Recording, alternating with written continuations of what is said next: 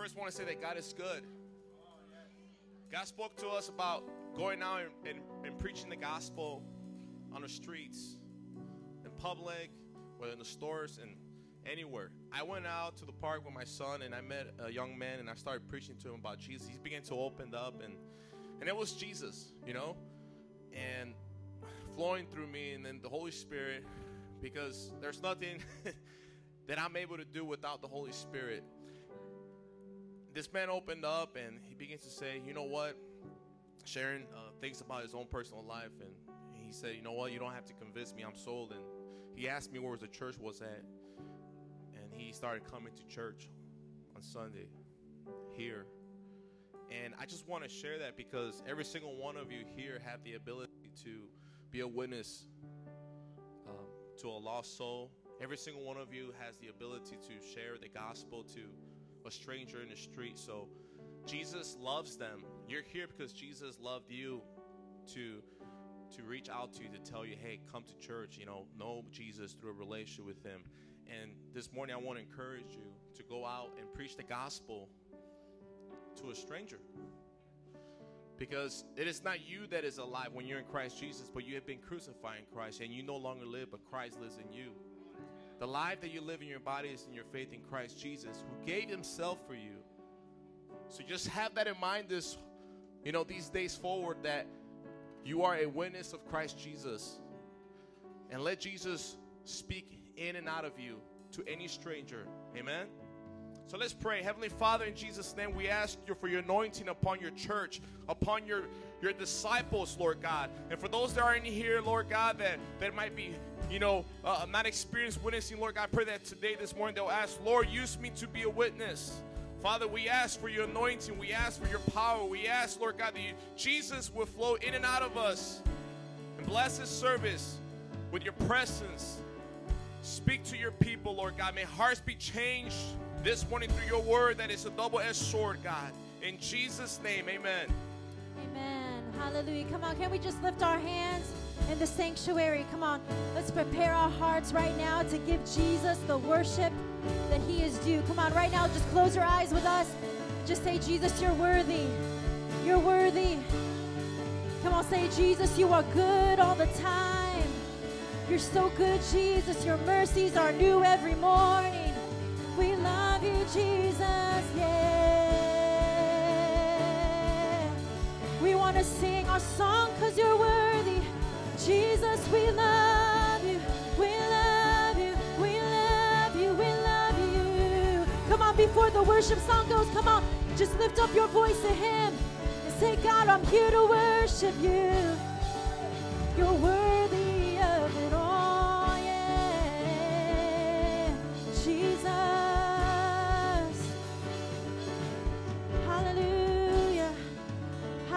How many of you guys are excited to be in God's house? Come on, you're excited to be in God's house, I want you to look at your neighbor. I want you to look at them and say, Come up to the altar with me. Come on. Come on, get your neighbor say, Come up to the altar with me. We're going to worship God. Come on. Grab your neighbor. Come on, say, Come on, we're going to go together. Come on, we're going to worship Jesus together. Come on, tell him, Don't be afraid. I'm going to come with you. Come on, tell your neighbor. Hallelujah. Come on, let's lift up our worship to him.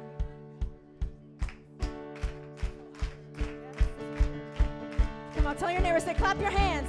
Clap your hands before the Lord. Come on, he's good. Say, I want to scream it out from every mountaintop. Your goodness knows no bounds. Your goodness never stops. Your mercy follows me. Your kindness fills my Come on, sing that again. I want to scream it out.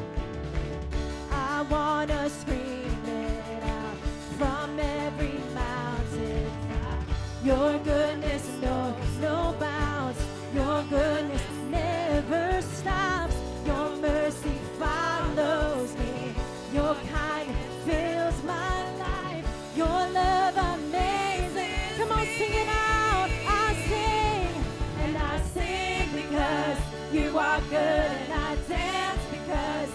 are good, and I shout because you are good. you are good to me. And I sing because you are good, and I dance because you are good, and I shout because you are good. You are good to me. Hallelujah, Jesus. You are good, Lord. Come on, sing. I want to scream it out. Sing it out. I want to scream it. Come on, sing it out. Goodness knows no bounds. Your goodness never stops. Your mercy, it follows a It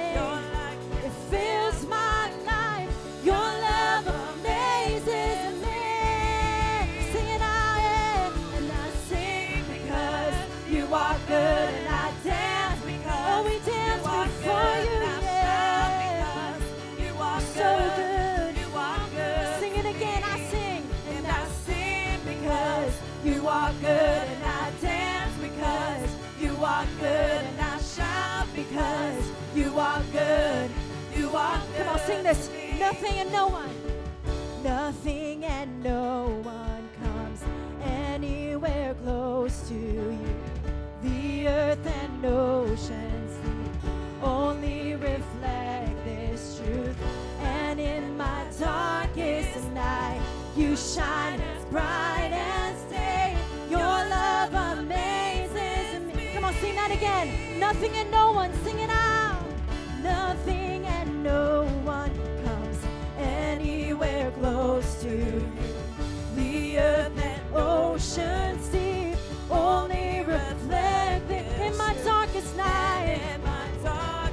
You shine, you shine so bright. Your love amazing. Come on, can you sing it out? I sing and I sing because oh, good, Jesus. Come on, lift up your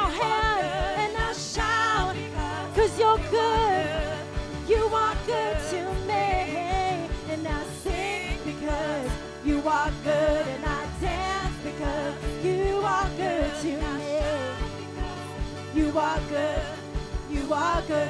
Come on, say nothing. Nothing's gonna hold me back. Nothing's gonna hold me back. Nothing's gonna. Come on, decide that this morning that nothing's gonna hold you back. Sing it out.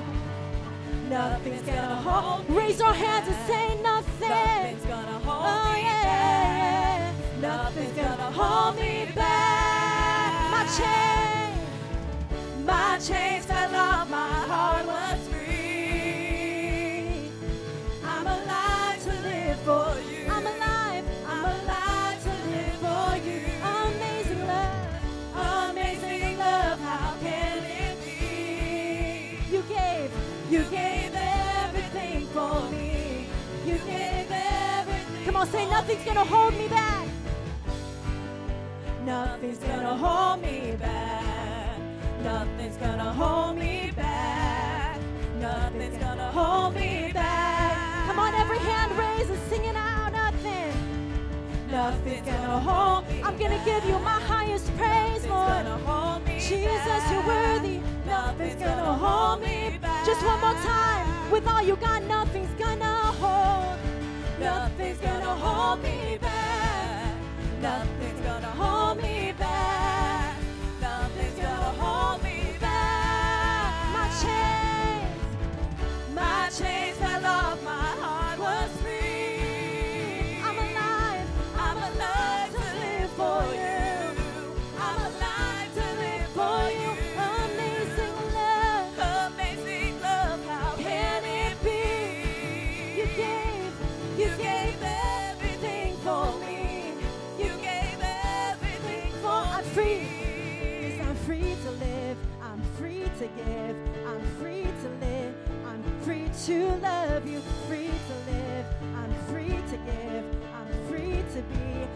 free to love you. Free to live. Free to give. I'm free to be. I'm free to love you, Lord. I sing and I sing because you are good, and I dance because you are good, and I shout because you are good. You are good to me, and I sing because you are good. You are good, and I shout because you are good. You are good to me. Sing because you are good, and I dance because you are good, and I shout because you are good. You are good to me. Yes, you are. Jesus, you're so good. You've been so faithful, Lord. You're so good to me, God. Can you just think of three things that you're thankful to Jesus for right now? Come on, all over this room. Can you lift up some thanksgiving to Him? God, we thank you for Jesus. Thank you, Lord, that we can come and have a right relationship with you, God. Thank you for our families, God. Thank you for the love, God, that you've given us, Lord. Come on, three things. We're so thankful, Lord.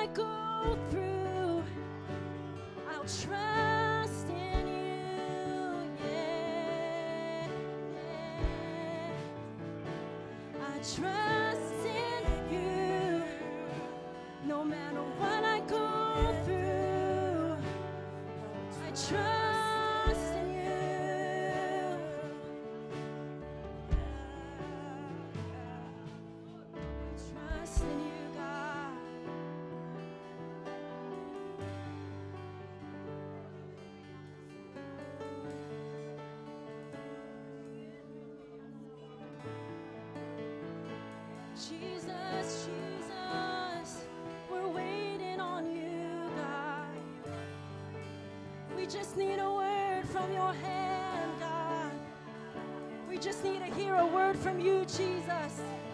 We're just desperate to hear from heaven this morning, God. We need you. We need you. We need you, Jesus. We need you. We need you. We can't go on without you. We're dependent on you. We can't breathe without you. We can't face tomorrow without you. We're in need of you, God. Desperate for you, Jesus.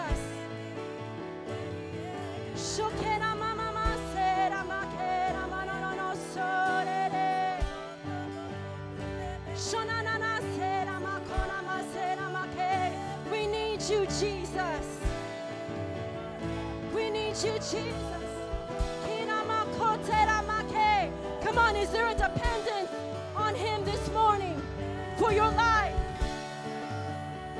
Are you so desperate for Him this morning?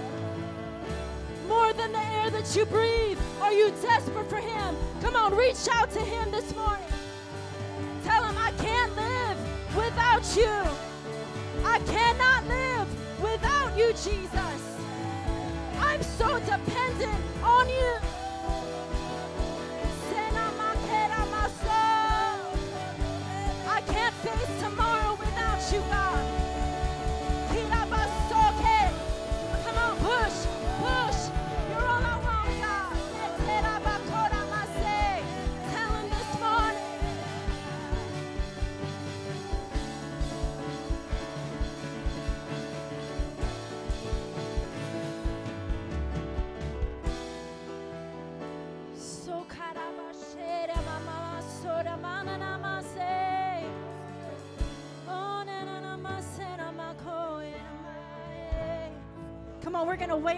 God this morning. Come on. Come on, He's speaking. There are expectant hearts in this place. You came with a heavy heart this morning. You came waiting on God for some, you came trusting God for something this morning. There's some weighty hearts in this place. And he's saying that if you depend on me, more than the air that you breathe, you're desperate for me, he will fill. The Bible says that he will satisfy those that are hungry for him. And if you came with a hungry heart, his promise to you is he's going to meet you here. Come on, right now we're going to start speaking in tongues, and that's we're just welcoming the Holy Spirit. That's all we're doing right now in this place. And then we're going to ask God to speak to us. But right now, let's just set the atmosphere right now in this place. If you're filled with the Spirit, right now, come on, start speaking in that heavenly language. Holy Ghost. It's all you this morning. It's all you this morning, Jesus.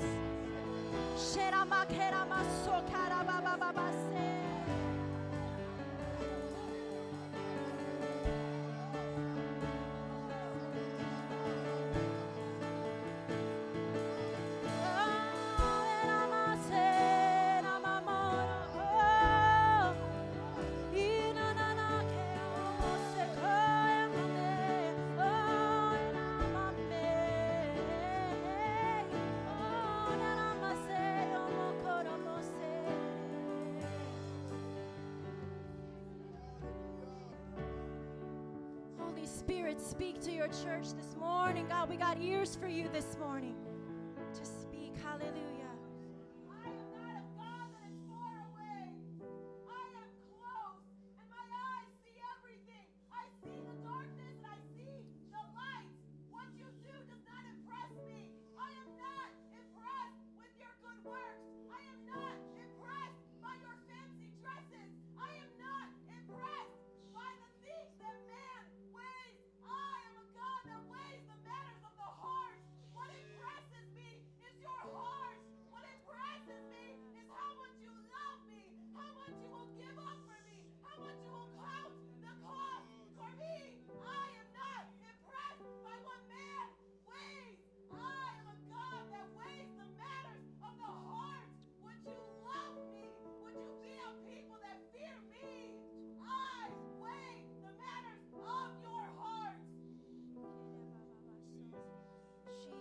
Jesus, Jesus, Jesus. Yes, Lord.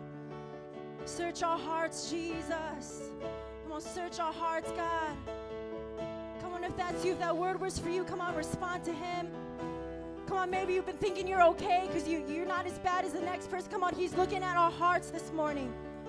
Come on, is my heart 100% for you, Jesus? Will I count the cost? Will I give it all up for you, God? Where is your heart this morning?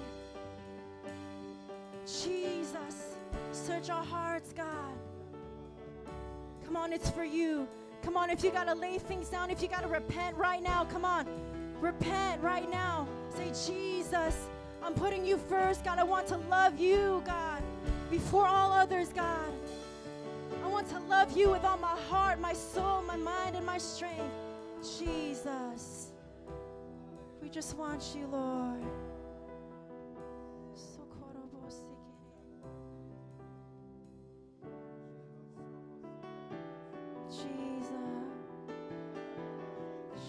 Search our hearts,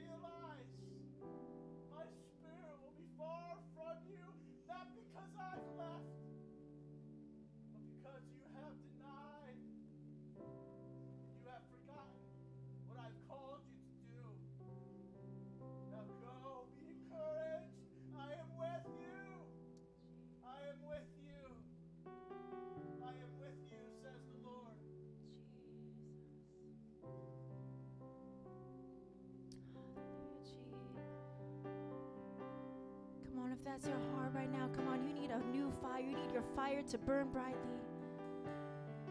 You notice you've been taking a step back. You need that fire to be rekindled for Him. Come on, if that's you, I want you to come up to this altar. Come on, get alone with Jesus. Come on, we're not in a rush this morning, it's about Him. Come on, you want that fire of the Holy Ghost to continue to burn. You don't want to let up a step. Come on, you don't want to walk away from Him. Come on, this morning, come up. Say, Holy Spirit, burn in me fresh and new. Fresh and new, Jesus. Fresh and new, Jesus.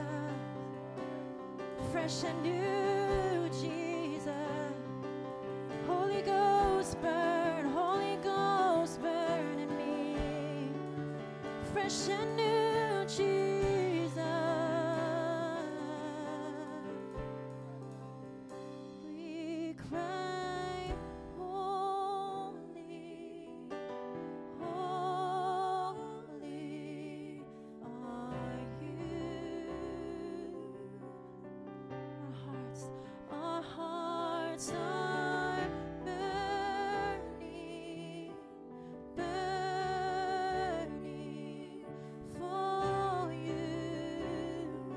your heart burning this morning for Jesus? Come on, just raise our hands and say, Holy Spirit, burn in my heart like a fire. Burn away all the junk, oh God, that I've let rise up. Burn away the distractions. Burn away the laziness. Burn away the sin that so easily entangles. Burn away, oh God, all that keeps me from you, Jesus. You're not impressed. You're seeing my heart. Won't you burn, God? Would you burn, God? Would you burn in me? Would you burn, God? Would you burn?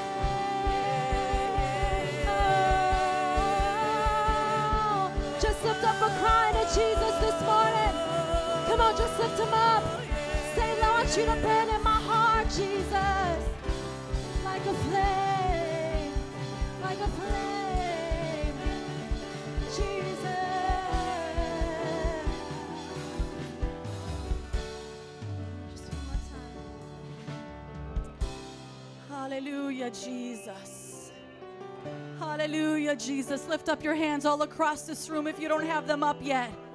Oh, Jesus, burn, burn in us like a fire. Set us ablaze, oh God, with the gospel.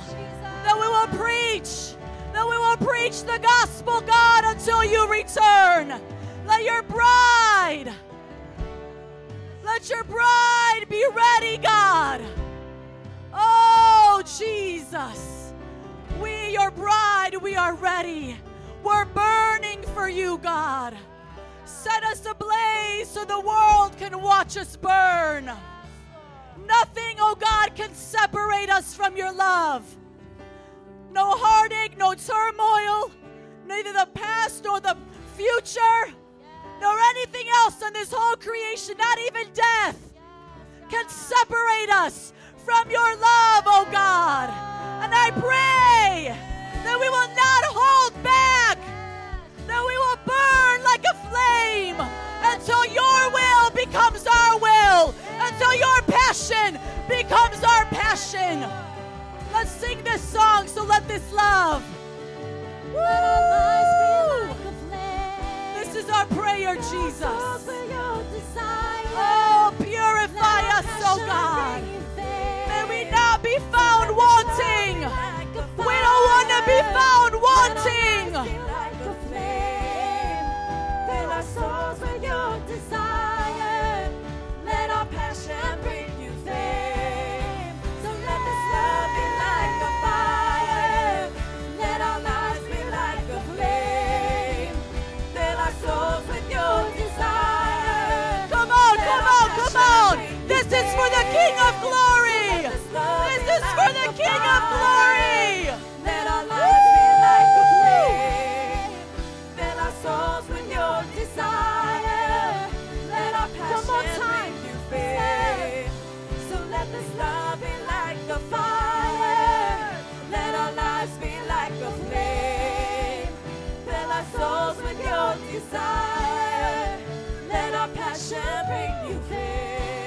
Nothing's gonna hold me back. Nothing's gonna hold me back. Come on, if that's you, nothing's gonna hold me back. Jesus, we're not gonna be held back. Let's sing that. Nothing's gonna hold us back from being in love with you. Not the pleasures of this world, not the counterfeit gifts of the enemy, nothing else in all of creation.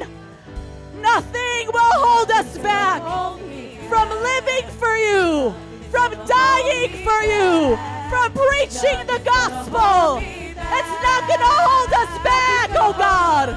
We want nations to come to you, and we will preach, and we will pray, and we will worship, and we will burn. Woo! Jesus!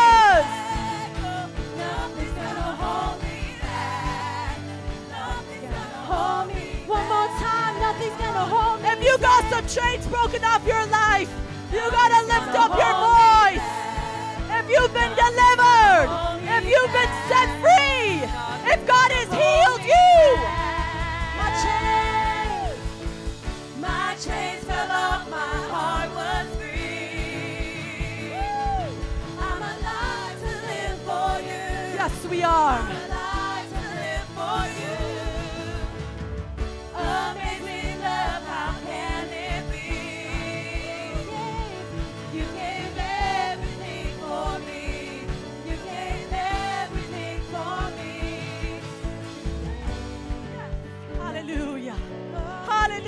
Jesus. You held nothing back when you died on that cross. We worship you this morning. We thank you for your death, burial, and resurrection. We celebrate your resurrection every single day. We give you glory, honor, and power this morning. Be glorified in our lives, in the service in our city. Chicago belongs to you, God, and we lift up America. You are the God of this nation. We give you praise and adoration in Jesus' name. And everybody said, Amen. Glory. Glory. You guys can make your way back to your seats. Jesus. Let's catch our breath. Jesus, you are awesome in this place. Let's stay in that attitude of worship. We would like of worship. We would like to dismiss the King's Kids at this time. How many of you guys are feeling Jesus this morning? That is the glory, the presence of God. When his people come together and all we do is hunger for Jesus. We want his power, we want his presence to be made real in this place. And if you don't know him this morning, this message that I'm going to preach is for you. For those that don't know me, I'm one of the apostolic elders here. My name is Nancy Wyrostic, and I'm going to preach the gospel to you. In Second Corinthians chapter 5 verse 17. 2 Corinthians chapter 5 verse 17. The Bible says that the only way that we are saved when we die after this life, when we leave this earth, we will spend eternity in either heaven or hell. And the Bible teaches that if we are not born again, if we have not surrendered our life to Jesus and given him complete control, that we will spend eternity in hellfire. And if you are not right with God today, you once lived for Him, you backslid, you've never heard about Jesus before, this message is for you. If you're compromising, the Bible says that today is a day for salvation. 2 Corinthians 5:17 Therefore if anyone is in Christ the new creation has come the old has gone the new is here for those that are right with the Lord, we've accepted Jesus into our heart. We follow his commands. We've turned from our sinful ways and we've rejected him and we're following his path. The Bible says that the new creation has come. We have new life in Christ because of his sacrifice on the cross. And the blood that he shed on Calvary covers over our sin. And you are new. Your old person, the way you used to think, the way you used to act, your old attitude is gone. My challenge, my encouragement to those that are not right with God is to become a new creation in Christ Jesus today. With everybody's eyes closed all across this room, I want you to meditate on the sacrifice that Jesus made for you. He left heaven's glory to come and be with you. He suffered and died a gruesome death, and he rose again on the third day, and he lives forever and ever and ever. And he wants you to be with him forever and ever and ever. And if you know you are not right with God this morning, and you know in your heart that you want a relationship with Jesus, just tell him, say, Jesus, I want you. Jesus, I need you. I'm sick of doing it my own way. I'm sick and tired of being sick and tired. Lord, I pray for every single person in this room. Convict hearts of sin, God. It is your loving kindness that draws all men unto repentance. And I pray that today souls will get saved. For many of you, today will be your spiritual birthday. God, do what only you can do. Stretch forth your hand to seek and save the lost. It is only by the cross of Jesus, only by the blood of Jesus. Wash us clean, God. Make us white like snow. In Jesus' name. And everybody said, Amen and amen. Please stand up to your feet with me this morning. Give the Lord a hand clap. Woo! God is good all the time. If you are serious about living for Jesus and getting discipled, you want a leader in your life that's going to teach you how to live for God, we have prayer workers right here. This is Vanessa and Joselito. During the breakout hangout time, you can go to them for prayer. Ask them to how you know how you how how how can I get saved, and then how do I get plugged into the church and get discipled? Amen. Praise the Lord. It's good to see all your beautiful faces this morning. What a powerful time in God's presence. At this time, we're going to recite our confession of faith. We do this every single week because this is our Christian worldview. This is how we as believers see the world around us and we confess it because we believe it and this is what we stand by. Amen. On the count of three, let's do it. One, two, three. I believe in one God and Creator who is the Father, Son, and the Holy Spirit. The Father who so loved the world, the Son who purchased my salvation in his death, burial, and resurrection and the Holy Spirit who makes me new and abides in me forever. I believe in the perfect Holy Bible that reveals God's purposes and plans for my life. I believe in the second coming of Jesus who will judge the living and the dead. I believe in the eternal reward of believers in Jesus and the eternal punishment for all unbelievers. I believe in the United Church of Jesus Christ, built upon apostles and prophets, elders and deacons in which the gates of hell shall not prevail. I believe in the salvation for all mankind. It is by faith alone, in Christ alone, by God's grace alone, and for the glory of God alone. Amen. Praise Him. Hallelujah. Spend some time hanging out, greeting somebody, give somebody a hug that you don't know.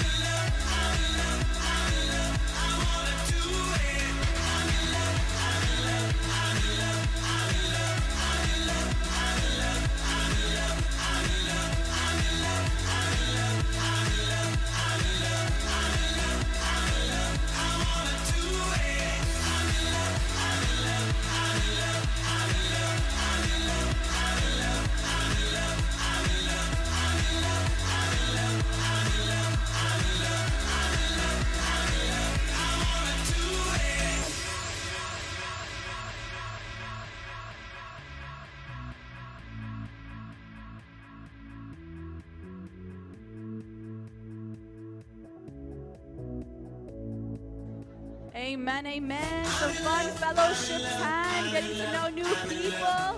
If you guys can make your way back to your seats, it is so good to see everybody here this morning. Woo woo. Beautiful. Look to your neighbor, say, Nice to meet you. Look to your other neighbor, say, It's good to see you again. Amen, amen. We are honored that you have come to visit Metro Praise International this morning. We love to see you guys week after week. Welcome to Metro Praise. Our services here are every Sunday at 10 o'clock and every Friday at 7 p.m. Elevate. Any teenagers that you know from 11 to 18, bring them by on Fridays. If this is your first time here, if you can fill out one of these uh, cards, these brochures, if you did not receive one yet at the door, we would like to give one to you. So if this is your first time here, just wave your hand in the air.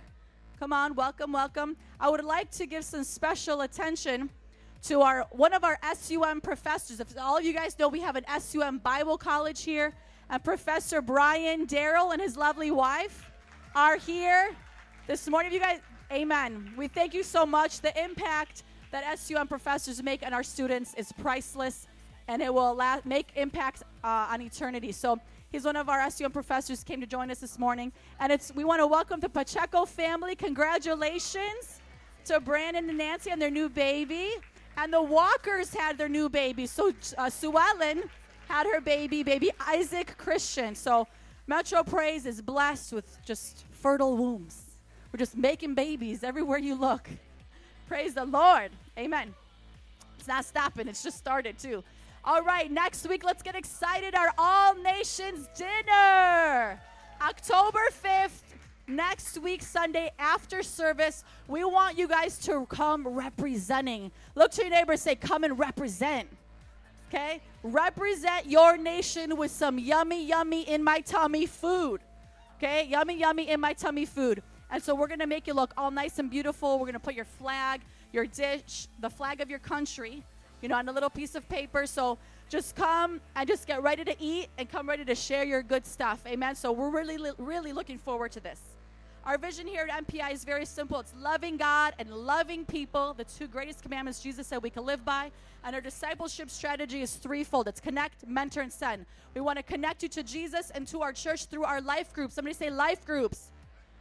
On the back of your handouts is our schedule. If you want to look at that, find a place where you're going to belong.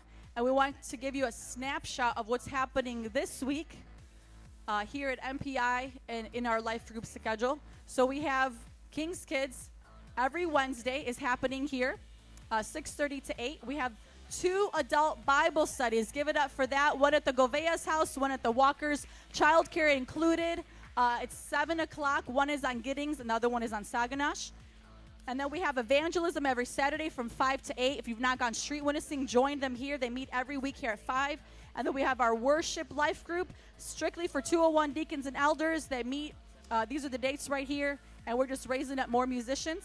And then we have our single moms life group, Sunday, uh, 5 to 6.30. And you can see the dates there as well. Single men, come on, make some noise. That's a new one. Single men will one day connect with the single ladies and I was going to say something else, but I'm going to stop there. If you guys want to know what I was going to rhyme, well, I'll tell you later. So, single uh, men and single ladies, 18 years and up. Uh, single ladies are meeting this Tuesday. Yes, this Tuesday. No, next Tuesday. Woodfield Mall Marriage Life Group is happening. Righteously Redeemed Youth. We have two youth life groups. Okay, come on, make some noise for that. Two youth life groups Righteously Redeemed Youth and the Resistance Youth. Find a place to belong and connect. Somebody say connect. And then we want to mentor you so that you can live like Jesus. Welcome to your new life. This is the book that we call the 101. Meet with our leaders through the week, through the month. They'll teach you how to live for Christ, overcome different areas of your life that hold you back. And then once you graduate the 101, you'll go into our 201 Disciples that Make Disciples 12 lessons on Christian leadership. This is our leadership and training class every Sunday morning with Jared Walker, and we just teach you guys how to defend your faith, live holy, live humble, uh, just live for Jesus, and so that you can one day be ordained as an elder or deacon. And we want to mentor you through that. And then we want to send you out so you could teach others about Christ. And our goal here is to have 100,000 disciples in Chicago with 50 churches around the world. And with 50 churches in Chicago and 500 around the world. If you believe we can do that, say amen. Woo! How many of you guys excited to be in church this morning? I am pumped. If you guys can turn with me uh, to your in your phones and your Safari to givingbook.org, we're going to prepare for our tithe and offering lesson. Givingbook.org will take you straight there. And the book is called The Disciples Giving Book 52 Lessons on Biblical Generosity. And I just want to thank you, Metro Praise, for your generosity, your faithfulness to giving tithes, to giving offerings. The Lord knows, and we are going to win this city for Him. Amen. We are on section three of the book on stewardship. If you could turn, please, to your Bibles and Luke 16 8. That is the verse we're going to be reading from. And we are on lesson 11. Stewards are shrewd. Say shrewd. Here's a definition of stewardship stewardship is the wise management of everything God has entrusted us with. And we've been learning about this for many weeks now. Luke 16 8. If you're there, say, I'm there. The master commended the dishonest manager because he had acted shrewdly. For the people of this world are more shrewd in dealing with their own kind than are the people of the light. We have three main points that we're going to get from this verse. Number one, he acted shrewdly. The definition of shrewd means to be practically wise and prudent. Jesus used parables to teach his disciples lessons on being shrewd because he expected us to be the best at all we do in both ministry and business. In ministry and business. We need to reflect Christ in all that we do on our jobs, in our homes, and he wants us to do it in excellence. Amen.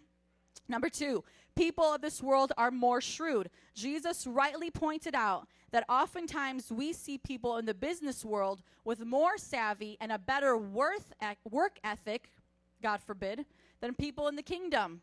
So people in the world have better work ethics and savvy than us. However, Jesus did not say, don't strive to be wise and successful, but rather just pray and have faith. He didn't say that. No, Jesus used the example of the world's shrewdness and basically said, be wiser and more successful than the non Christians. Amen? On your job, you could ask for favor. On your job, you ask God for wisdom to do things in excellence, to be there early, to stay late, to be the one that doesn't complain. Amen? Number three, people of the light. Jesus taught that people of the light, his disciples, should be the best at what they do. Why? Because they have the power of the Holy Spirit to receive wisdom and work hard. Therefore, who should be the wisest doctors? Christian doctors. Who should be the shrewdest business leaders? Christian leaders. Who should be the best employees? Christian employees. Light is always greater than darkness. We exemplify Christ in all that we do in the family, in the ministry, and the business. Here's a summary Be shrewd in all that you do, especially in the workplace. How do we apply this? Number one, be faithful in giving your tithes, which is 10% of your total income, and your offerings anything you give after your tithe. And if you guys haven't noticed, the application number one never changes. In order to apply these 52 lessons, one lesson a week on, on biblical generosity, the first application in our life is to be faithful in what? Tithes and offerings. Number two, ask God to give you wisdom to be shrewd in your career. Talk to some of the men in this in this church, some of the women. When you put God first in your career, he will shine through and you will be blessed.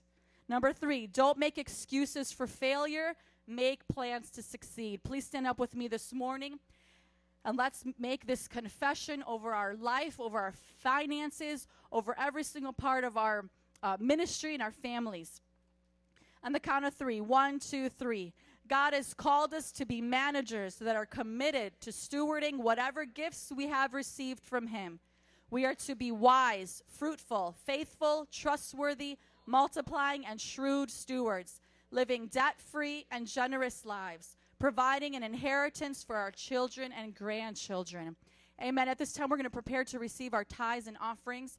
Like I mentioned already, our tithe is 10% of our total income, and our offering is anything other above anything else above our tithe. And we're still giving to the to the mission fund. We're preparing for our philippines missions trip in the summer of 2015 so if you've made a pledge we're going to continue with those pledges through the end of this year. So december we want to meet our goal. So make sure when you're writing out on your envelope that you put the exact amount next to each section whether it's tithe building fund or missions fund. Put the amount Amen. Let's prepare to give.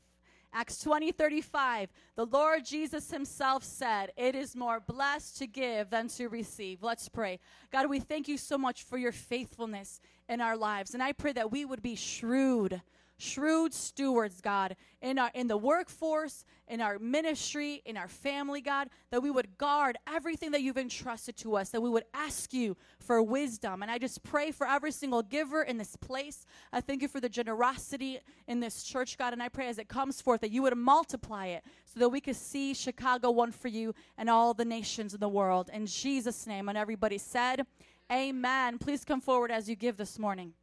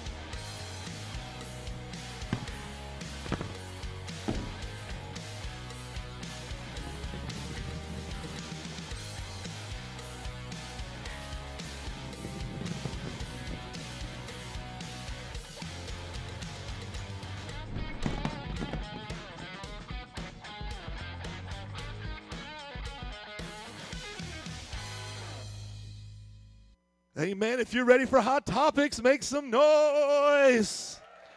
Woo! Awesome, awesome. Welcome to see you guys at Metro Praise. Welcome, and it's good to see you. And guess what? Last week for Teen Challenge, we talked about drugs. We didn't just raise $500. Guess how much we raised? $707. Give it up MPI. Thank you. So last week, when we talked about drugs and alcohol, we also gave to a drug and alcohol program. Today, we're talking about TVs and movies, and we're going to spend money and go out and see a movie. No, I'm kidding. But y'all going to do that anyways, right? How many see movies? How many ever seen a movie in their life? Uh, a movie. How many ever watch TV? Okay, how, this one gets a little bit more rare. How many have ever got a tattoo before? Okay, a few of you. How many of you got your ears pierced, nose pierced, something pierced? Okay, open up your Bibles with me to the book of First Corinthians. Good to have you. These are our notes, they're online. Also, our Facebook post on our page, uh, Facebook in, Metro Praise Church International. I have a post there that you can ask questions through this message. We're in a series called Hot Topics. What is the series called? Hot Topics. And we're going to turn to First Corinthians chapter 10, verse 23. 1 Corinthians chapter 10, verse 23. We're going to talk about tattoos, piercings, TV, music, and movies. Isn't that pretty cool? Your pastor's going to talk about that. Wow. When have you ever heard a sermon about tattoos and piercings and TV and movies and music? What would you guys rather hear about today? Levitical law? I mean, are you up this morning, Metro Praise? Okay, we're talking about music, tattoos, piercings. Everything that you do outside of work for your hobby is here. And by the way, the internet is right in there, right? Because the internet, you're watching things on YouTube, listening to music. Okay, you get it. 1 Corinthians chapter 10, verse 23. If you're there, say I'm there. This part right here, Professor Dale of my scripture, I have to apologize for. This right here just irks me as a professor myself and uh, pastor. I had to chop this passage up because I wish I could read the entire thing. So, what I'm going to read here is chapter 10, verse 23, 24, part of verse 29, and verse 31. Now, if anybody thinks, including one of our professors, that I'm cheating, take time today to read the whole passage of 1 Corinthians chapter 10. Okay, pa- uh, professor? Thank you. It's a little intimidating when you have a man of God, a scholar in the house, but I'm going to preach just like I do, anyways, amen, because Jesus is always here. Okay, uh, and also write down, just write it down, Romans 14. Romans 14, whole chapter, whole entire chapter. 1 Corinthians 10, whole entire chapter. And by the way, the time I just spent about talking about not reading the chapter, I probably could have read the whole chapter. I just caught that. Here is the passage because as we talk about hot topics, this one is probably going to be the most relevant to your everyday life. Everybody watches TV, everybody goes to the movies, everybody has an opinion on what music is the best, and uh, we all know somebody that has a tattoo or a piercing. So, this is really a hot topic about the American culture today, okay? And when I was picking out this passage, I tried to get the best nuggets so when you read it, it will make sense, and then we'll base our sermon off of this. Can I get an amen for that? Amen. I'm trying. I'm trying. Here we go. Starting in verse 23, 1 Corinthians chapter 10, Paul is speaking. Now he'll quote what these people say. He says, I have the, they say, I have the right to do anything you say, but not everything is beneficial. I have the right to do anything, but not everything is constructive. So just just pause here because this is really the heart of it. Verse 23. People can say this as Christians. I can do anything. I'm free in Christ. And Paul is saying, yeah, that may be true, but not everything is beneficial. Okay, now let me just pause right here because I explained this last week, but I got to explain a little bit depth here, in depth.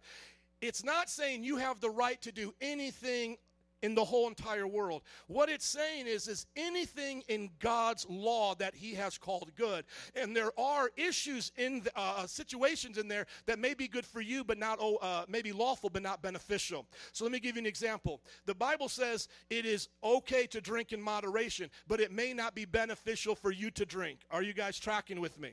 Uh, the Bible says that it's good to find a wife, but some of y'all men ain't ready to find a wife. You can't be trusted with the wife because you can't be trusted by yourself with righty, okay? And so it's not, you're not ready for a wife yet. Are you guys tracking with me, okay? So not everything that the Bible says is good is beneficial for you right now. It may not be the time right now because there are promises that are predicated and based upon your maturity. Just like I can say to my daughter, You have this car. This car belongs to you. But until she's 16, got her driver's license, I'm not going to let her drive it. It's lawful uh, that she can have the car when she's 16, but it won't be beneficial until that law is applied. Even if men didn't have that law, I still wouldn't be benefiting her by giving her that car even though I can give her, uh, letting her drive it, even though I can let her inherit it. I can give her the car, but I can't let her drive it. Is everybody with me?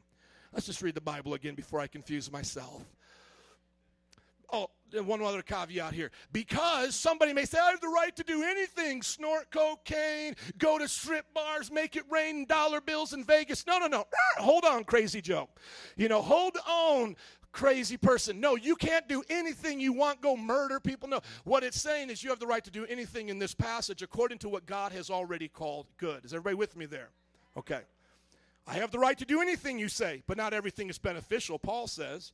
I have the right to do anything, but not everything is constructive. That's what Paul was saying. Now, verse 24 no one should seek their own good, but the good of others. Now, verse 29 for why is my freedom being judged by another conscience?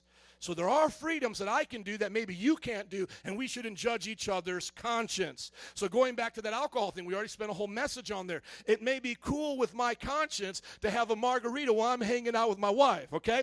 I'm not getting drunk, I'm not beating up anybody, okay? But if you're like, every time I drink tequila, I want to get in a fight, well, then don't you drink tequila then. You leave that stuff alone. And then if another person's like, every time I drink, I get drunk and I act like they do on Jersey Shore or Housewives of wherever, okay, don't you touch the Moscato, don't you touch nothing. You get water and Sprite. Okay, but here's the deal. We, we cannot judge each other on that. Here's another thing. It may be cool for you to listen to certain kind of music. Okay, as we talk about secular and Christian music, it may be cool for you to listen to Coldplay. You might want to listen to Taylor Swift, and somebody else may go, Taylor Swift is Satan. I can't listen to Taylor Swift. You know, Uh, uh, you know, they may judge you according to that, but we're not supposed to judge each other by our freedoms. We're supposed to judge by the Word of God. And there is no place in the Word of God that says, Thou shalt not listen to Taylor Swift. There is no place that says, Thou shalt not drink. It says, Thou shalt not what? Get drunk. But doesn't really say, Thou shalt not. It just says, Don't get drunk on wine, right? But be filled with the Spirit. Let's keep going. Verse 31. So whether you eat or drink or get tattoos or get your ears pierced, whether you eat or drink or whatever you do, do it all for the glory of God. Now, right here, I've made some religious people mad at me already, and I'm trying to say, don't get mad at me. I'm not going to make up things for us to live like the devil and say it's okay. But at the same time, I want to challenge. Everybody say challenge. I got to find this chair right here. Can I just do this? This is not my chair. I hate that chair. Can I get a stool back there? I am like the weirdest pastor there is. I know. You could just see when I went there, it's like, oh no. It is like a, a slanted chair like this. And by the way, we got some stuff blown. Brother, let's give it up for Pastor Berto. Pastor Berto, would you help us with some of these papers as well? If you guys did not see the article I wrote about him and his family, you guys got to check it out. It's online. You guys will love it. Okay. I got to chill. I got to relax right now. Okay. There's two different types of people that this message will rub the wrong way. The first type of person is the religious person. That is the person that wants to make laws that are not in the Bible laws for everybody. And before you know it, if we follow the religious person, women will not be wearing makeup. They won't be able to cut their hair. They'll be wearing jean skirts with the doily on their head, and we'll all be reading King James Bibles, living in the country with a bunker in our backyard. We're not trying to be Amish. Are you with me? Okay. Everybody say legalism. The next kind that people I'll rub against is liberalism. Everybody say liberalism. Which is just, we're free. Be Miley Cyrus. Be naked if you want. Run and be whoever you want to be. You know, just do it if it feels good. God loves you. He loves you. He loves, he loves sexual immorality. He loves this. He loves that. And, and there's just this idea that since God loves us, God, much, God must love everything we love right? That's like the lie of liberalism. So it's like, uh, well, I love pornography. Well, where did I get that from? I didn't create myself. God must have created me with the love of loving other women, baby. I can't help it. God made me this way. I love all God's creation. Come on, men. You know some of you have tried that before. Don't blame me, baby. God made them so beautiful. I can't but help but appreciate their beauty. No, we don't go there. What what is, watch this. What is the middle ground, the proper the proper belief between legalism and liberalism? Love for the law of God. The law of God is beautiful. When God teaches us to do things and not do things, that's wonderful. When God tells us not to lie, that's beautiful. You should be happy not to lie. How many are happy not to lie? When the Bible says don't murder, how many are happy we're keeping that command today pretty good? Right? The Bible says don't covet after what your neighbor has. How many are happy about that command? and these other wonderful commands that the Lord gives to not be bitter, uh, to not let unwholesome words come out of our mouths, uh, to be forgiving towards our enemies, charitable towards those that we can help. And how does the Bible summarize the law of God? Jesus said these two commandments summarize the whole law of God. That you would what? Love the Lord your God with all your heart, soul, mind, and strength, and love your neighbor as yourself. Okay, so when we get into this, I got to talk about tattoos. So where am I going to go to explain tattoos? Leviticus the Old Testament law of God. But how, why or why not will I apply, how rather will I apply Leviticus, Old Testament law, to this sermon? Will be based on the sermon we preached in this Hot Topic series, Jewish law. Do you guys remember that? Does anybody have more than a two or three week memory? You guys remember what we did like a month ago? That was so long ago, Pastor. Oh my gosh, that was like August. What did we do back then? Well, there was a sermon back then on Jewish law, and we're going to talk about that. But I wrote this introduction, and I think you guys will feel the introduction, and maybe we'll get back to that scripture. Go all the way up to the top there, please. I just want to read it word for word because I feel like it says it best. The 21st century disciple is faced with more cultural issues than at any time before. This rapid expansion of erosion is due primarily to the World Wide Web and 24 7 global media. Therefore, we in the church find ourselves having to give both insiders and outsiders an answer to why we do what we do and offer guidance to disciples on how to set up a social media standard in a world that in many ways has gone crazy. Today, tempting trends and social seductive secularism is being heaped on the Christian mind by the power of darkness, trying to make something stick. As a result, ministers need to give a new and relevant definition of what it means to be in the world but not of the world. Although it may be in some ways the worst of times, it can also be said to be the best of times. Powerless man made traditions are readily exposed. Fruitless arguments can be accurately settled, and clear conscious Christians, everybody say that, clear conscious Christians can enjoy the fruit of the land. So get ready to learn how to live holy in the modern age. Are you guys ready? Let's look at tattoos. How many know what a tattoo is? Okay. It's basically a drawing on your body. It comes with ink and needles. Sometimes they say it hurts. I've never had one. Do I want some? Yes. Um, but I want one with my wife. This is one of the cool ideas that I have. She's never going to get one, so I don't think I'll ever have one. But I kind of want like an ankle thing. And in Hebrew, yeah, this is where it's, yeah, you just got to follow me here. this is not in my middle of my back, okay? Okay, so. I want it to be an ankle thing, so like when I want to show it off, I can, but then the rest of the people don't know about it, you know. So little ankle thing, and I want it in Hebrew because the Old Testament's written in Hebrew. I want it to say, "I am my beloved's," and then I want hers to say, "And my beloved's is mine." And I may have it backwards. Who, who is who in there? The guy or the girl? Who's the guy? Beloved is the guy or the girl? I am my beloved's so she would get I am my beloved on her, correct? She would, okay, you would get I am my beloved. It's a whole lot of writing. And then I would get and my beloved is mine, correct? Is that the right way? Thank you. That's what I would like to do. You know, something like that. So here's here's where uh, here's where the fight comes in. You guys ready for it? Ding, ding, ding. Here's where it comes. People are going to now, uh, legalistic people are going to go hardcore into the Old Testament and try to make it stick into the New Testament. What I think is going to happen there is they're going to become inconsistent. Because as you're going to read the same place it talks about tattoos, it talks about not cutting the side, your sideburns. So they're not following at all. Liberal people will say, well, tattoos are good now, so homosexuality must be good now too. And they'll divorce the Old Testament from the New Testament. There are two testaments in your Bible one is old, one is new. The new is based upon the old, not doing away with it, but fulfilling it. The legalist wants to act as if there is no new covenant. The liberalist wants to act as if there's um, the I think I said, the legalist wants to act rather as if there is no new covenant. The liberalist wants to act as if there was never an old covenant. Okay? Psalms 119 is all about the love for the law of God. David not only sung songs about Jesus, I mean, if you have a chance, look at it. You know how we like sing songs like, I love you, Jesus, you're so awesome, Jesus. You know what David wrote a whole song about, Psalm 119? I love the law. The law is awesome. The law is, means more to me than money. Like he actually wrote songs about the law. Are you guys with me? That's pretty awesome, isn't it? That's pretty cool.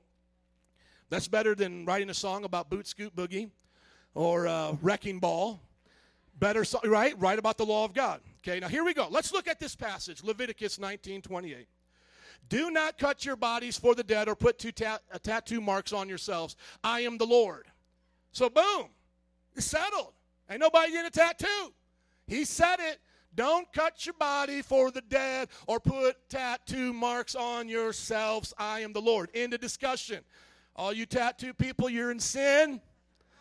You're going to burn. No, I'm kidding.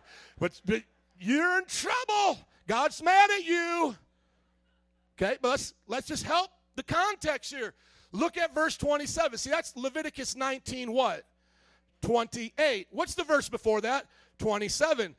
Do not cut the hair at the sides of your head or clip the edges off your beard. Now, for those of you who grew up in a Pentecostal strict background, we are spirit filled. We've got the boom shakalaka, baby, okay?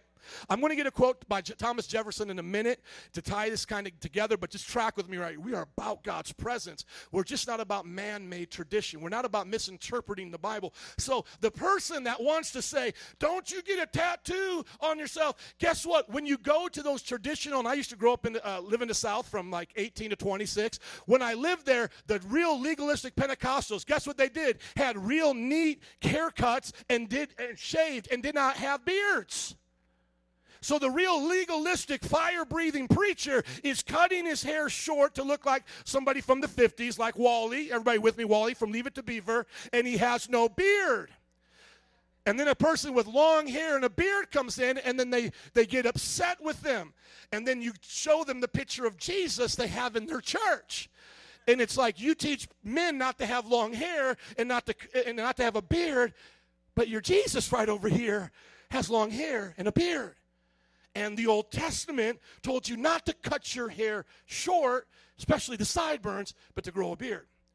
So the legalist position is now wrong because they cannot apply this in the many, many other verses. You want to see some more?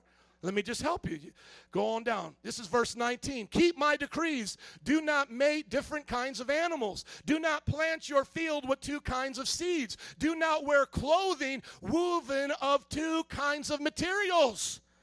All you polyester folks up in this place, get ready to meet Jesus. Now think about that. So the person who just wants to say, I'm going to put a stop to tattooing, it's of the devil, it's Satan, and we're going to tell everybody it's wrong and they're going to hell. Open your Bibles to Leviticus.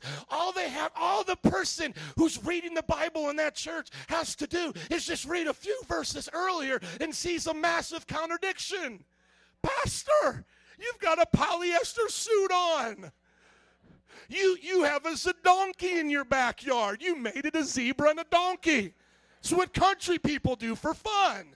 They mate different animal. You got a donkey in the backyard.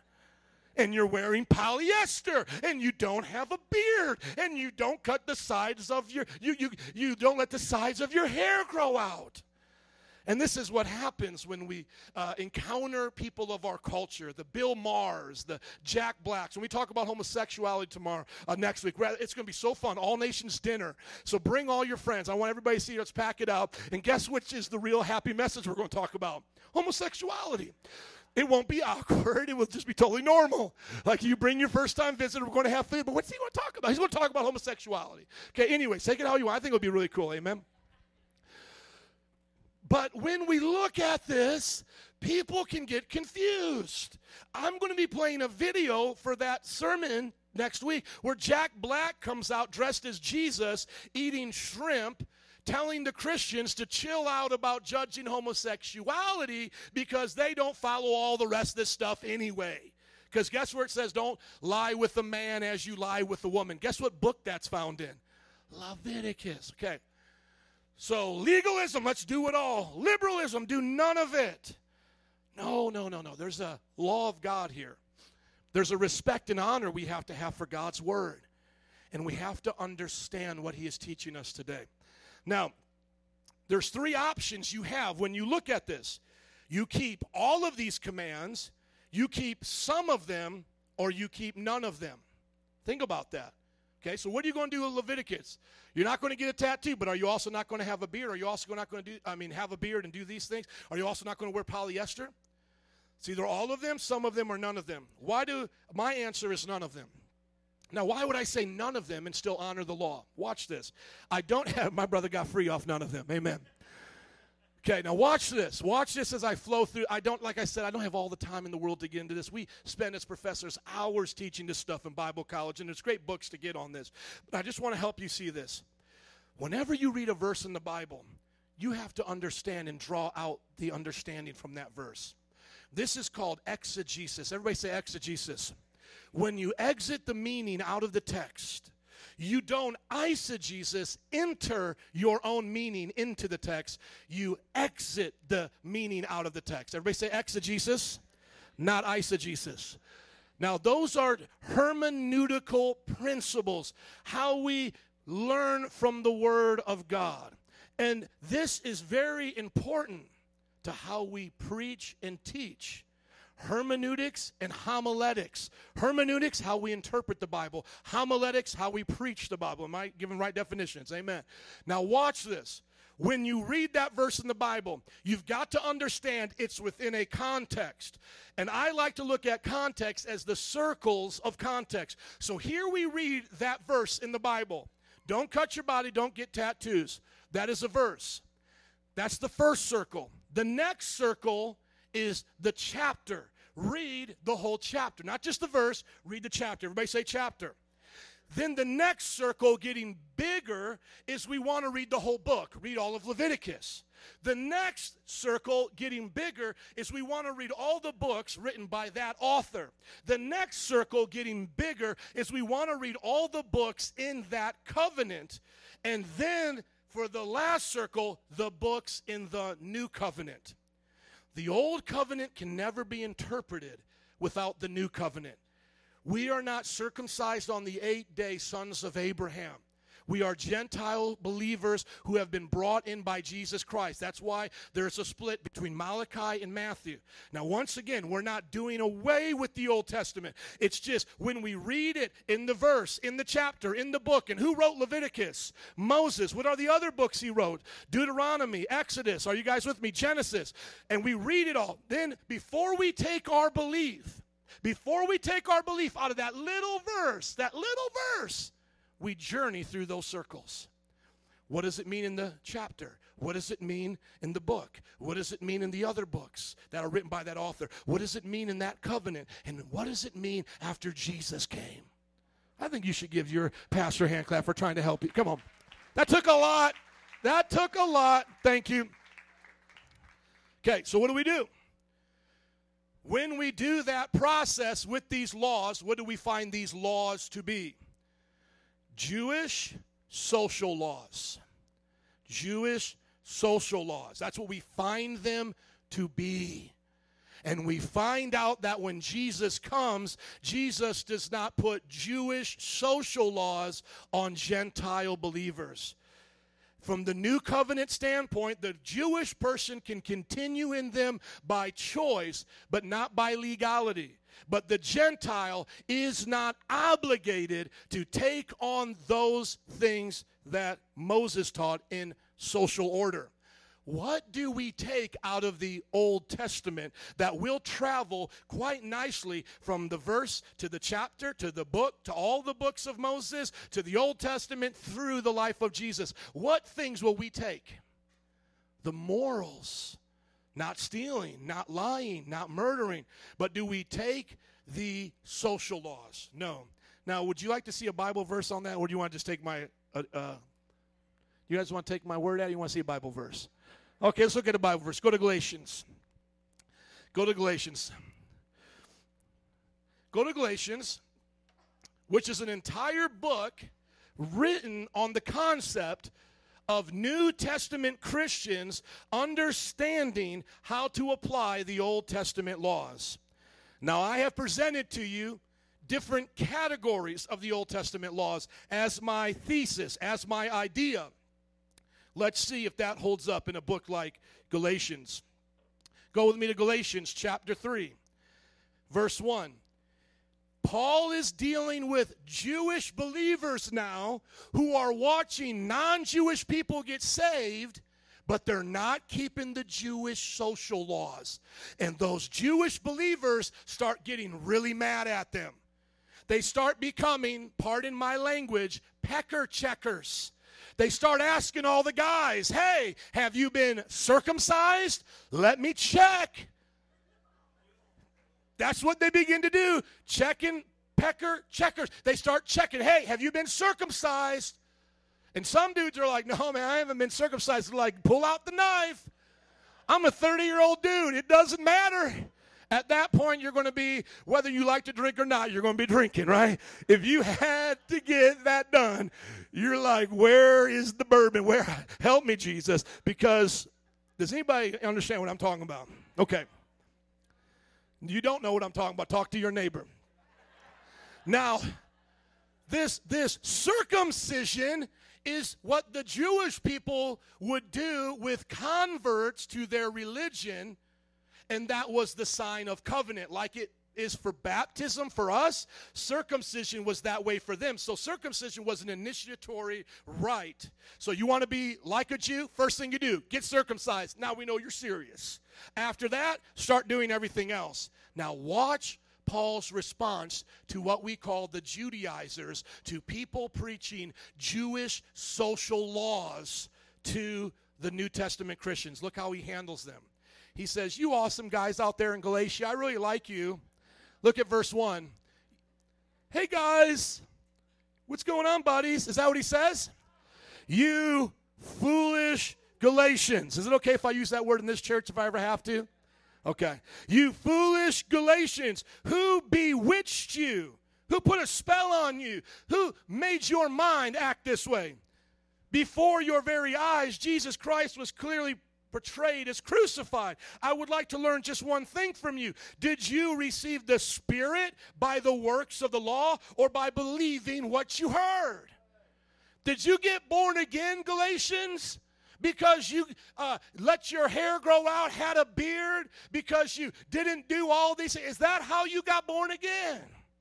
Now I'm going to ask Metro Praise that question. Did you get born again because you got circumcised? Because you started doing all these Jewish social laws? Is that how the Spirit of God came into your life? No, how did you come to God the same way? By believing what you heard. Now, good works come after that. Now, watch. Are you so foolish after beginning with the means of the Spirit? You're now trying to finish with the flesh? Now, keep on going down because I don't have time to read the whole passage. Look at verse 15. Brothers and sisters, let me take an example from everyday life. Just as no one can set aside or add to a human covenant that has been duly established, so it is in this case. The promise is spoken to Abraham and to his seed, uh, and to his seed. Scriptures not say and to seeds, meaning many people, but and to your seed, meaning one person who is Christ. What I mean is this. Somebody say, this is what he means. The law introduced 430 years later, this is the law of Moses that came after Moses, uh, Abraham 430 years later, does not set aside the covenant previously established by God. Verse 18 For if the inheritance depends on the law, then it no longer depends on the promise. Now keep going down. Verse 23 before the coming of this faith, we were held in custody under what? The law. Locked up. They won't let me out. I'm locked up until the faith that was to come would be revealed. So the law was our what? Our guardian. Another word was our babysitter until what? Until Christ came that we might be justified by faith. Now that this faith has come, we are no longer under the guardian. Now, just keep on going down. Uh, let's go to chapter uh, 5 to end with a good, just a good Paulism here. Something that Paul really wants you to get a visual understanding of how serious he took this. Look at um, verse 2 of chapter 5. Mark my words, Paul says, chapter 2, verse 5, uh, 2, verse 5, 5, verse 2. I, Paul, tell you that if you let yourselves be circumcised, Christ will be of no value to you. Hello, at all. Again, I declare every man who lets himself be circumcised, he is obligated to obey the whole what? That kind of sounds like what I was saying before, doesn't it? So legalism does not work in the Jewish context. But is there just raw liberalism? Just do whatever you want. Don't worry about that stuff in the Old Testament. No, you have to now follow the law of Christ, which he mentions in this passage. But in verse 12, he wants to give you a visual, just in case you didn't understand it, just in case you didn't get it. Okay? Now he says in verse 12, he says, And for those agitators, these are the people saying you have to do these things to be right with God. I wish they would go the whole way and emasculate themselves. you gotta, you gotta love Paul. Does anybody know what emasculate means? People who don't know what big word, the big word emasculate means, it's one of the worst words a man could ever hear in his life. It is the kind of word that brings grown men to tears. Okay, this is every man's worst nightmare. But that's the visual that Paul wants to give us.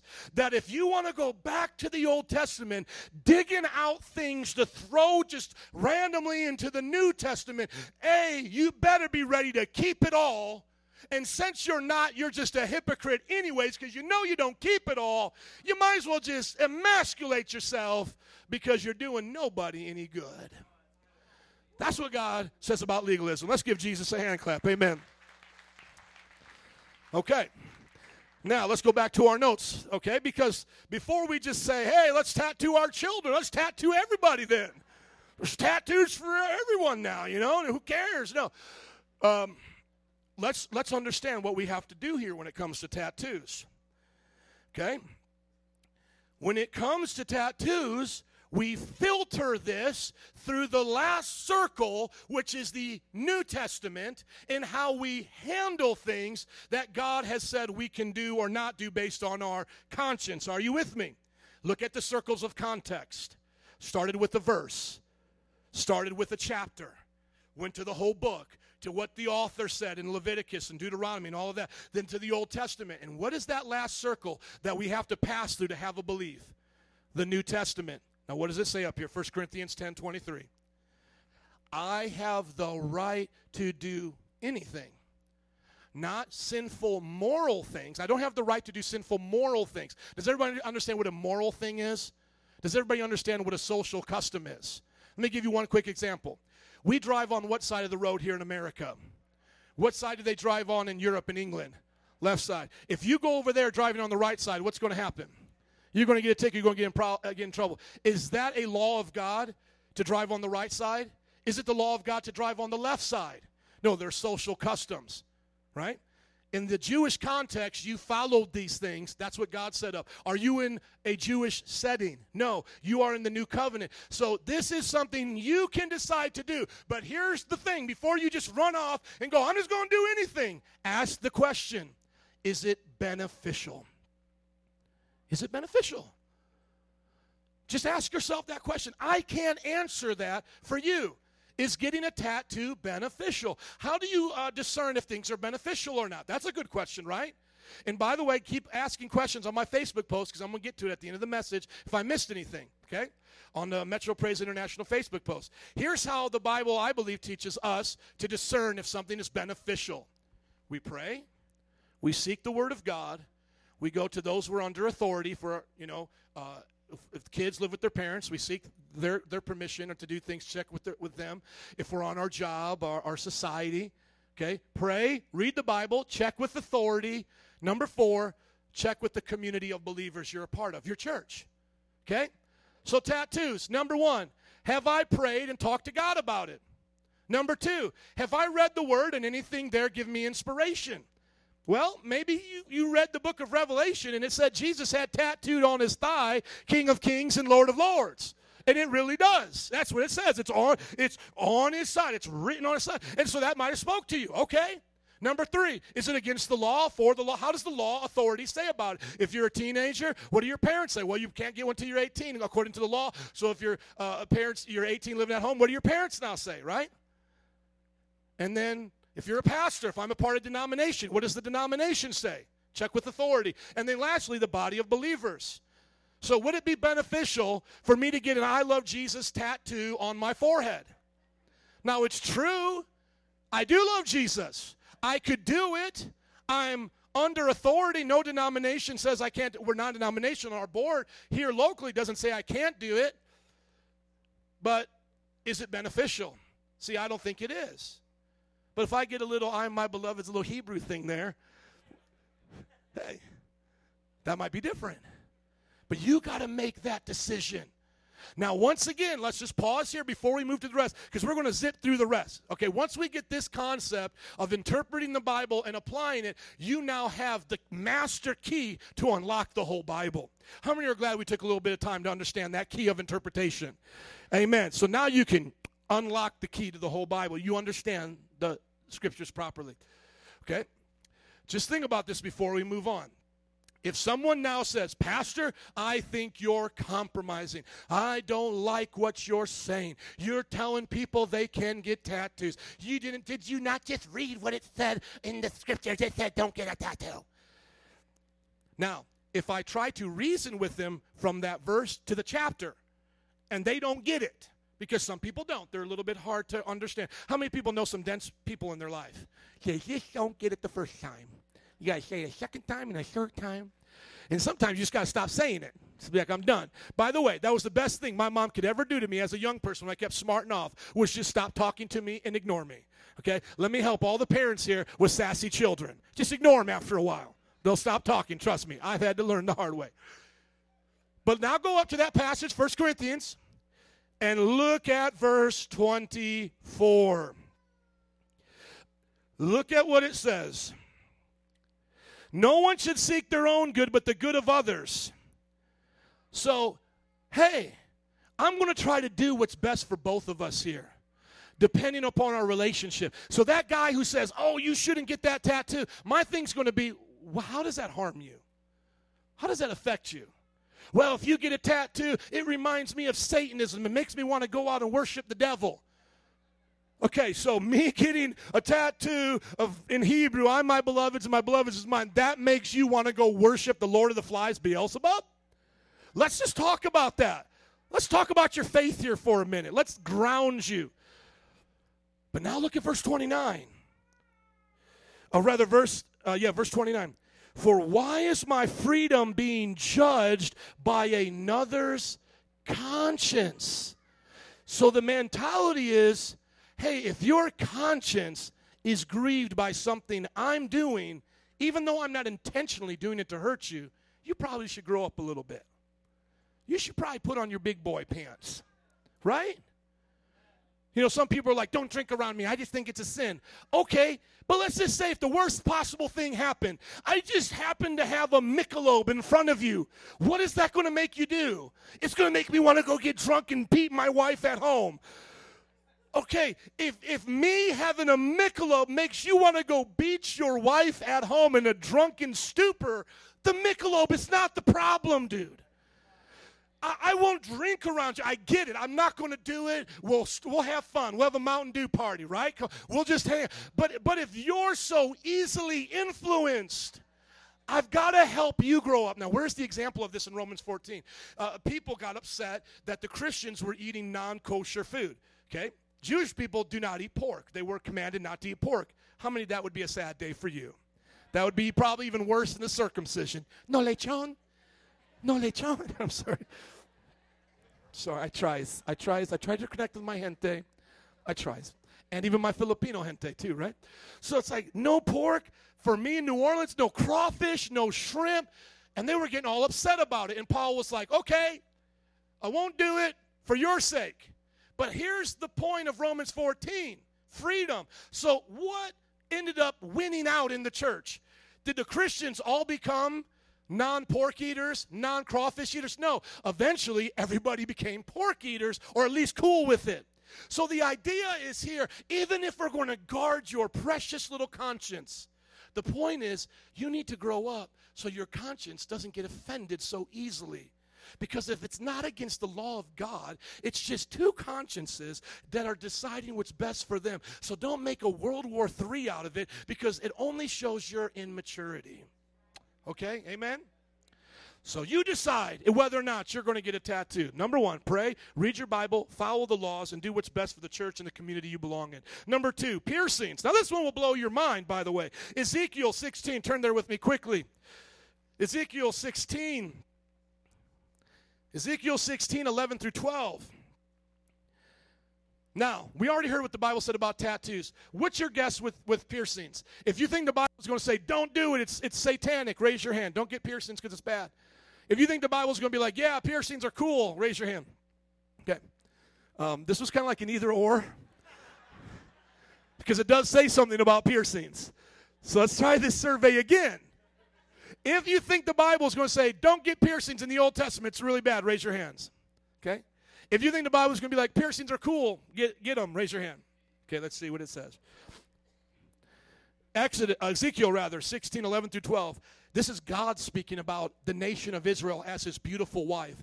Guess what God says figuratively he did for his beautiful wife? I adorned you with jewelry. I put bracelets on your arms and a necklace around your neck and a ring on your nose. You mean nose rings don't just come from India? They go back to the Bible times? Yeah. Yeah. When Jesus pictures us, first of all, guys, when Jesus pictures us, he pictures us as a bride, okay? So I am getting married again, this time to a man. My second marriage will be to the man Jesus Christ. How many men ready to get married to Jesus? Praise God, ain't a sexual union, amen?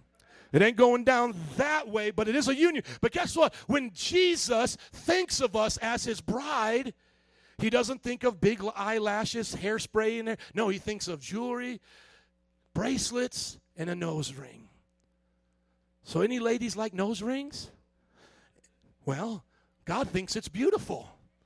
Well, that's I'm serious. That's his taste. Every every person has a taste. In the Old Testament, this is God. This is the inspired word. It's okay to laugh, but take it serious too, right? The inspired word of God says, when he sees us, this is how he defines beauty adorns you with jewelry, bracelets on your arm, a necklace around your neck, and a ring in your nose, earrings on your ears, and a beautiful crown on your head. So, anytime you guys are seeing those pictures of the bride of Christ coming and she looks beautiful, dressed in white and all that, bing, put a nose ring on her because that's how Jesus sees it. So let's keep going. Exodus 21, 5 through 6. But if the servant declares, I love my master and my wife and children and don't want to go free, then let his then his master must take him before the judges. He shall take him to the door of the post or the post and pierce his ear with an awl, which is like a wooden anvil, and then uh, like a wooden spike eh, with an anvil. Then he will be a servant for life. How many are bond servants of Jesus right now? The Bible says we have willingly chose to be his servant. In the Old Testament, servanthood was more like an occupation. And so you could pay off your debts. Like, like today we have bankruptcy, but back then, if you were in debt, you would have to go work for the person you, you own that debt to. So after you paid them off, if you really like the job and you're like, man, I like it around here, for them to show you that you're a permanent employee, it wasn't a name tag, it wasn't a new kind of uniform. They would take you, pierce your ear, and put a big hole in it, and then sometimes put a piece of wood or jewelry to leave that hole open. So sometimes we look at these guys with holes in their ears and we go, Satanic, satanic. He's got tattoos, and he's got his ears pierced. And Jesus is like, Beautiful, beautiful. Isn't that weird how culture changes and we don't even know it? We think we're so religious. Sometimes we're just foolish. We're just so foolish sometimes. We think a guy without a beard is clean cut. Jesus says a guy with a beard is clean cut. We think a guy with short hair is clean cut. The Bible says a guy with long hair is clean cut. Come on. We think nose earrings on girls is just going too far. And Jesus says, That's how I picture my bride. We think a person getting their ears pierced means they're serving the devil. Look at them serving the devil. You don't serve the devil, do you, Salvador? Would you come up here? This is almost identical to what that piercing would be. This is a mighty conquistador for the Lord. Amen. But I don't want to do that. Then don't. Go, you know, not, not, not, not literally, but figuratively, go back to the part of First Corinthians. You're right, not everything is beneficial for you. I took out my earrings when I got saved, and no one ever told me to, but God told me to. Why? Because it wasn't beneficial for me. It wasn't constructive for me. I had two silver hoops, by the way, if you want to know, like a little pirate. And uh, and Jesus said to me, "Take them out." And I talked to the Lord about this, and I asked him why. He said, "Because that represents your old man." This look of the earrings with the hat down low and the goatee, and I was an angry young man. God was saying to me, that represents your old look. But that doesn't have anything to do with Salvador. You understand? Some of you might have got tattoos to be rebellious from your parents. That has nothing to do with somebody who wants to get a scripture. Now, at this point, somebody may go, but Pastor, what about the Bible saying in the New Testament? So we're taking these things out. What about the Bible saying your body is a temple of the Holy Spirit? I thought temples had decorations. You ever been to a temple without decorations and colors? Some of y'all ain't buying that argument. Turn there with me to 1 Corinthians chapter 6 verse 19. Pastor, what about our bodies being a temple of the Holy Spirit? Now, of course, growing up in the South, I got to see this perfectly. The red faced, polyester, short hair, clean shaven preacher is telling us we're all going to hell for tattoos and piercings, and he's telling us we can't do those things because our body's the temple of the Holy Spirit. And then he goes out and has a Big Mac with large fries, supersized Coke, what about that temple? And then what does he say? I'm just making expansions and additions. God's temple needs extra room. It's funny how we justify the little things in our life that we don't see in other people's lives. We'll, we'll, see it in somebody else's life. No excuse is satisfactory. Oh, but in my life, all these excuses are satisfactory, right? The biggest lies we tell ourselves, uh, the biggest lies we, we tell the loudest and most often are the lies we tell ourselves. Here's the scripture 1 Corinthians 6 19 to 20. Don't you know that your bodies are the temple of the Holy Spirit who is in you, who you receive from God? You are not your own. You were bought with a price. Therefore, honor God with your bodies. How many have the Holy Spirit on the inside of them today? That means when you became a Christian, Jesus came to live in you. So, how are we to take that? Once again, verse, chapter. Who wrote that book? Paul. Read the other letters of Paul. Then read the New Testament, right? Then we got our doctrine. Are you with me? What does he say in verses prior to that? Look at verse 16. Does this have to do with tattoos? Does this have to do with piercing? Does this have to do with diet and what we eat? Oh, your body is the temple of the Holy Spirit. Look at this McDonald's hamburger under the microscope. Look at this chicken McNugget. Look how nasty it is. You can't eat that. I mean, that's how some people get crazy. Whatever is in that, how many ever seen, first of all, the microscope pictures of McDonald's hamburgers and chicken nuggets? Okay, the four or five of you have seen them. Whatever that is, is why I like it so much, okay? So I don't know what you're trying to do on Facebook other than just get me hungry for some McDonald's. Oh, McDonald's is so gross. McDonald's is this. Just give me your McDonald's Happy Meal then. That's okay. You can eat kale and whatever else you eat. Go on with yourself. I'm going to eat that Happy Meal. I'm going to enjoy it. Okay? But it doesn't have to do with anything. Look at what it says, verse 16 to the verse 19. The 16 to the 19. Look at this. Here it goes. Don't you know that he who unites himself with a prostitute is one with her body? Oh, we're not talking about diet, tattoos, piercings. Oh, Paul, you're talking about sex with prostitutes? That's why you said my body's the temple of the Holy Spirit? Oh, that makes sense.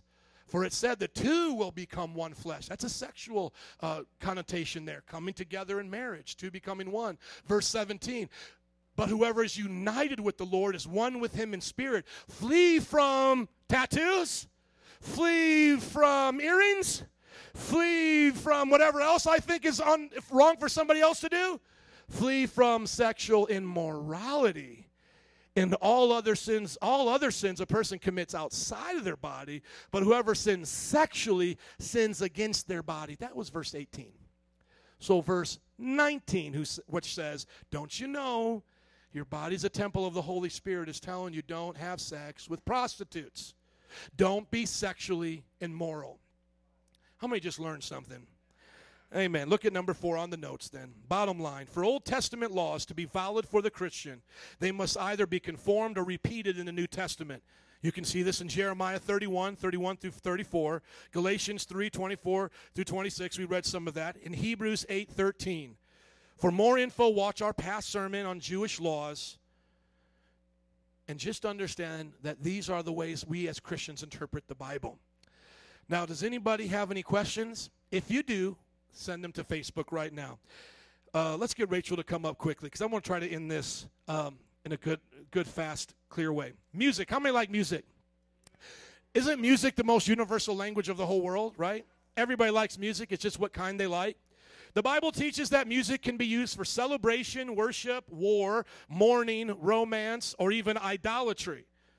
Here's the bottom line when you listen to music, don't do it for the wrong reasons, do it for the right reasons. Choose your content of music just like you would choose your content in a conversation or a friend. Would you want a friend cursing at you, talking dirty to you? Then don't choose that in your music. Now, I grew up in a time when the denomination that I was a part of said you couldn't even dance in their churches.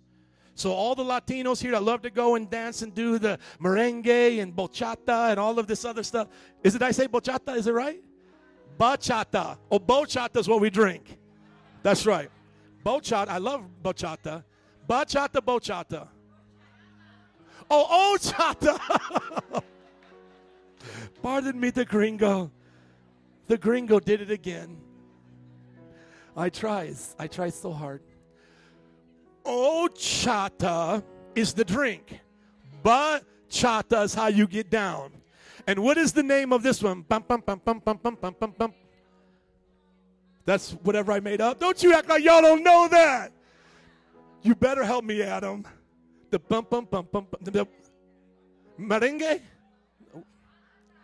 Somebody say it. Banda. Let's give it up for my man. Help me out. Some of y'all leaving me hanging. I was watching public access TV and they would have these girls on the stage with the band. The whole entire, you all know what I'm talking about.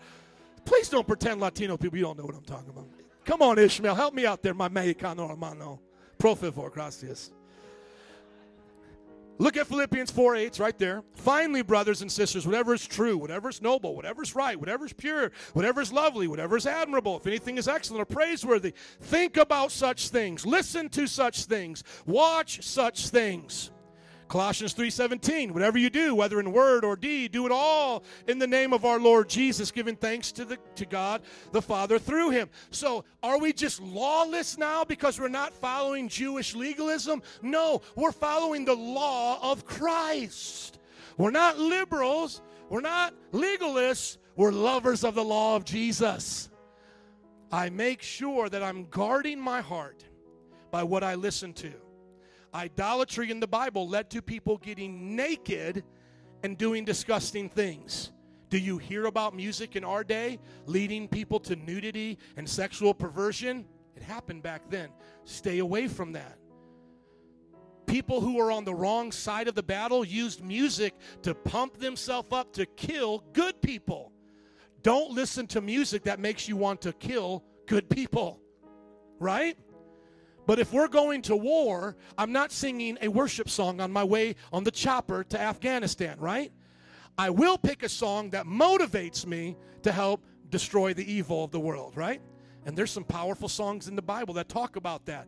David's not always just prancing with his enemies in a field of, of uh, yellow lilies, right? What did he do with the Goliath? He chopped his head off. Boom. Okay? That's what's up. TV, movies, internet, all of this stuff. What does the Bible say? Your eyes, everybody say, my eyes, are connected to my heart, and I'm to guard them.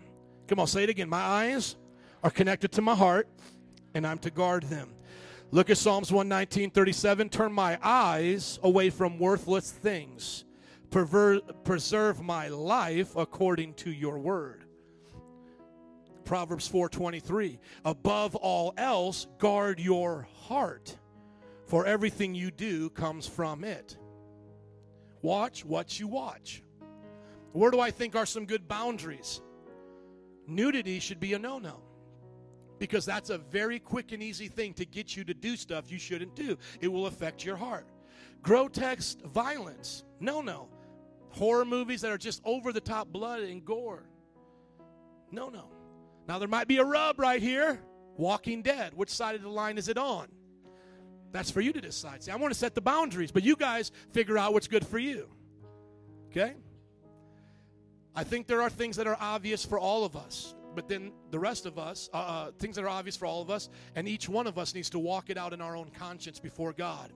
Okay? Pray, read your Bible, check with authority and the group that you live with, the community, your family, your church. In closing today, here's the bottom line about music and movies and all this stuff. If you can't watch it or listen to it, being mindful of Jesus and his commands, cut it out. So, for everything else, be free to enjoy it in the presence of God. Tattoos, piercings, mentioned in the Bible. One was mentioned bad, one was mentioned good. New Testament says nothing about it, so it's up to you to make that choice. TV, movies, music, entertainment, not mentioned at all in the Bible, but the concept of your eyes to your heart and your ears to your heart as well mentioned to guard. Follow the things that the Bible says are basics and let Him lead you into maturity for the rest. It's a basic thing that you should not be looking at pornography, grotesque violence. Now you may say, well, I like war movies. I like Saving Private Ryan, Braveheart, uh, Gladiator. That's between you and God. Some people don't want to go beyond Disney. Then there's weirdy people who think Disney's satanic. Pray for them, amen? They put out YouTube videos saying Disney is satanic. Oh, anyways, um, let's look at the closing scripture. I guess you haven't seen that video on how Disney is satanic. Stand up with me, please, if you would. Can you give the Lord a hand clap of praise? Amen. Now, for you're not clapping for me. Come on, we're giving Jesus a hand clap. Let's praise Him. Father, we love you. Amen. Altar workers, would you come, please? Let's get ready to close out in the joy of the Lord. The last scripture here is Galatians chapter 5, verse 1. It is for freedom that Christ has set us free. Stand firm then, and don't let yourselves be burdened again by a yoke of slavery.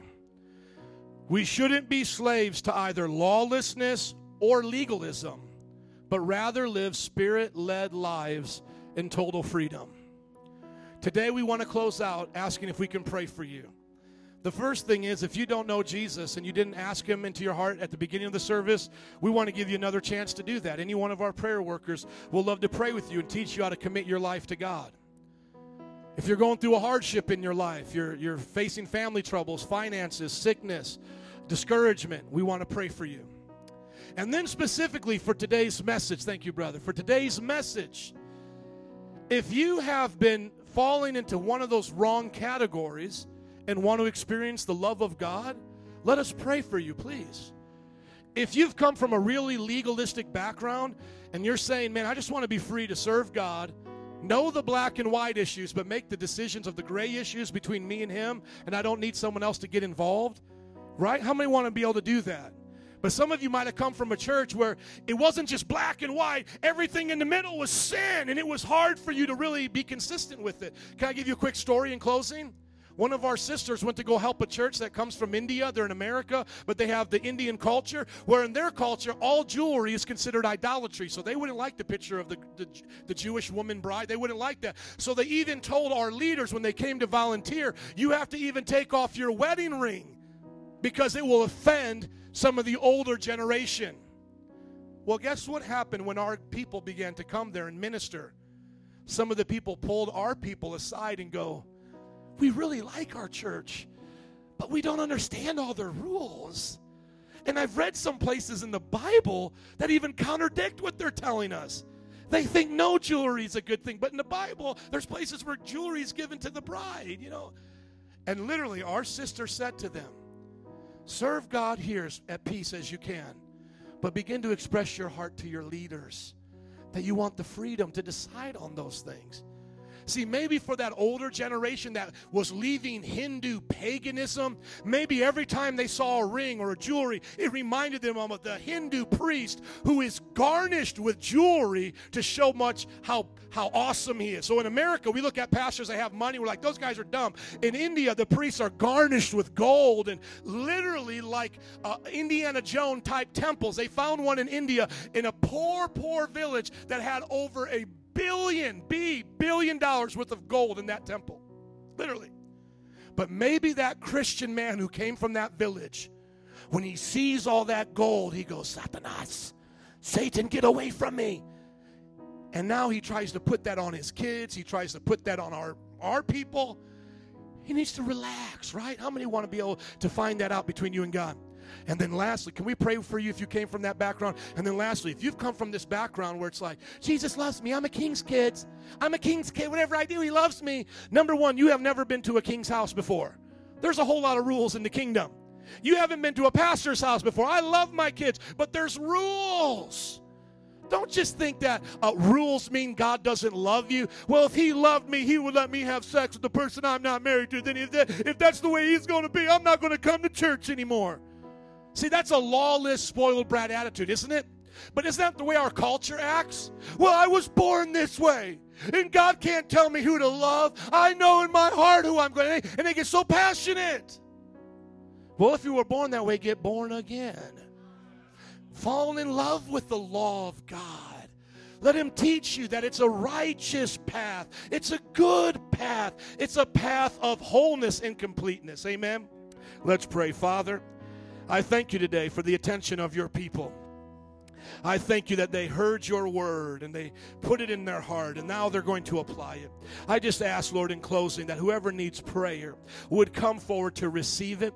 And for the rest of us, that we would live it out, go back and study and search these issues that are bigger than just tattoos and piercings and music. The real issue is freedom in Christ. And what does that mean to us as Christians individually? I pray that this will spark more conversations and discussions. And uh, Lord, I just ask that we'll all grow in the knowledge of this. Can everybody say amen? Grab me my Facebook here real quick because I got to read these questions off. I'm so sorry for going a little late, but I'm going to read them off real quick, wherever that thing went. Do I have a phone on me? Let's see if I can answer them here real quick. Hey, uh, by the way, if I'm going a little long, uh, I'm good with this. Thank you, sir. Just pretend you're at a movie that goes three hours. That's the face I look when I say something like that. Oh, church went two hours today. Just pretend you're at a baseball game, okay? Just pretend you're watching the Cubs lose again. Just pretend. I'm not even going to talk about the Bears. We're praying for them. Help them, Lord. Okay, here we go. Here we go, because we love church. And people wanted to ask questions, and I promised I would answer them. Amen. And of course, I got a lot of them. Here they are. Number one, I understand that everything comes down to our conscience and glorifying God. Uh, you have no problem with video games, violence, these things. Um, I, if it will not cause you to sin, okay. Are, and you have no problem. Okay. So the person's asking a question. What do you think about video games? Is it just about your conscience when it comes to that, even though they're violent, or is it okay for my children to play them? Video games is a good question, right? I think there's a I think there's a, a gray line that gets really close to both sides there. Okay, so a video game I like to play is Call of Duty and Halo. There's definitive lines between bad guys and good guys, and I don't think the the, the violence is over the top. Because by the way, we don't want to raise our men to be young uh, little ninnies, right? It's okay to teach them how to fight. Take karate, right? Fight the bad guy, not the good guy. I believe in that kind of stuff. Well, Pastor Jesus said turn the other cheek. Yes, but he didn't say what to do after the other cheek in the octagon. Amen. He didn't say what you do there, anyways. That's okay. Pacifism gets us all killed. That's the bottom line, okay? Well, I'm going to be a pacifist. You can only be a pacifist in a free nation, okay? That have fought for your right. So I would say video games, violence, same thing. Uh, when we used to play Halo in the church, and by the way, your church was started by a Halo game. I was playing Halo in my house. People wanted to start a Bible study 10 years later, and you're here, surprise. That's how it started, whether you like that or not. Anyways, uh, some of you like Halo. Okay, so here's the bottom line Parents, you're number three. Prayer, Bible, your authority. You decide. So when I used to play Halo in church, some parents were like, I don't like it. I'm like, okay, can you get over it though? Can I still do it for the other kids that like it? Yeah, I'll, I'll still let my kid come here. Okay. If they would have said no, then I would have shut it down just for that one family. I would have. You know what I'm saying? Because I'm not going to make that kid not come to church because his mom doesn't like Halo. Because like for him coming to church and playing Halo was like his birthday party every day. You know what I'm saying? I get to play Halo on the big screen, so awesome. You know. So I talked to the parents. Okay, but by the way, if that's if you're like I hate those games, then don't have them in your house. Have Mario Kart on the Wii. Okay. So I hope I answered that question. Is it wrong to get a tattoo or a piercing at a young age? Uh, number three, the law. You got to follow the law. In our in our culture, there's laws for tattoos and piercings. Uh, somewhere out in uh, Indo, not Indonesia, where are our friends from in California that they uh, they always do those dance. Uh, Samoa, Samoa, they're like tattooing the warriors at 13. Okay. Well, once again, if it's not pagan for a pagan deity, it's just part of their tradition. You get your hair cut, they get the tattoo. Uh, so just follow the law. Is it wrong to watch scary movies? My whole thing is scary movies are cool as long as there's just not buckets and buckets of blood and guts. I, just think that's a line. I do. I'm going to say it. I think that's a line, okay? Um, I just got to draw that line there. But Okay, that's where I'll stop on that. So when you get a tattoo, does that mean you're living? So when you get or have tattoos, does that mean you're living under sin? Should you repent? Did you listen to the message, my friend? Did you hear the preaching? If you have a tattoo, is it a sin, Deacon Joselito? No. All right, let's give it up for the Joselito. Let's get the band to come back. How many people learned something? Amen. Amen. How many are glad your pastor talked about it? Right? What about hats in church? That's another one, right? What did it ever say you couldn't wear a hat in church, right? Corinthians says a man can't cover his head. It's a shame. That was their culture back then. In our culture, it's not a shame. So you can wear a hat in church. Gentlemen, take off your hat as if you were going to pray or you're going to say the pledge of allegiance to the flag. Show that honor. Do that. Can you do that? Take it off like this. There you go. There you go. There you go. Does that make you feel better? See that? Hold on, hold on. Just do it again. See, now some of you that was a big deal. Hat, no hat. Did is Jesus here now? And then we puts on the hat. Go put on the hat. The Holy Ghost left. There he went. Shame on you. No? Because the Bible doesn't say anything about hats, does it? Okay. Praise God. Let's just hold hands. Look at our neighbors. Look at them, smile, and just say, "I'm going to pray for you." to love Jesus even more. Okay, let's have someone awesome pray. Vinny, the man with the awesome guitar, would you come up here? Can I have you pray? We're just going to bless everybody. And if you need prayer, would you join us for the after party up here? Thank you for the wisdom, Lord God, Father. Father, what we learned today, Lord, may we apply it, Lord God, and may we uh, check, Lord God, to see if things are beneficial that we're doing, Lord God. May we take this, these things serious, Lord God, and may we we not be on either side of the coin, Lord God. May we not think we can do whatever we want, and may we not just be so strict with things either. To scare anyone off, Lord God. May people see that we use our, our minds, Lord God, and we have balance in our lives, Lord God, in every aspect, Lord God. Thank you, Lord God. Bless uh, our decisions, Lord God, and bless what we do, Lord God, and may you speak to our hearts, Lord God, in everything we do. It may be for nothing more than your glory. Amen. Amen. One more time, bless him.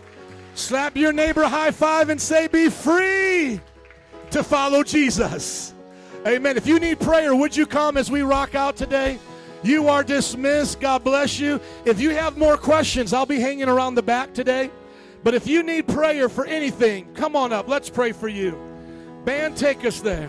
This is the after party. Come on. Amen. Jesus, we love you today.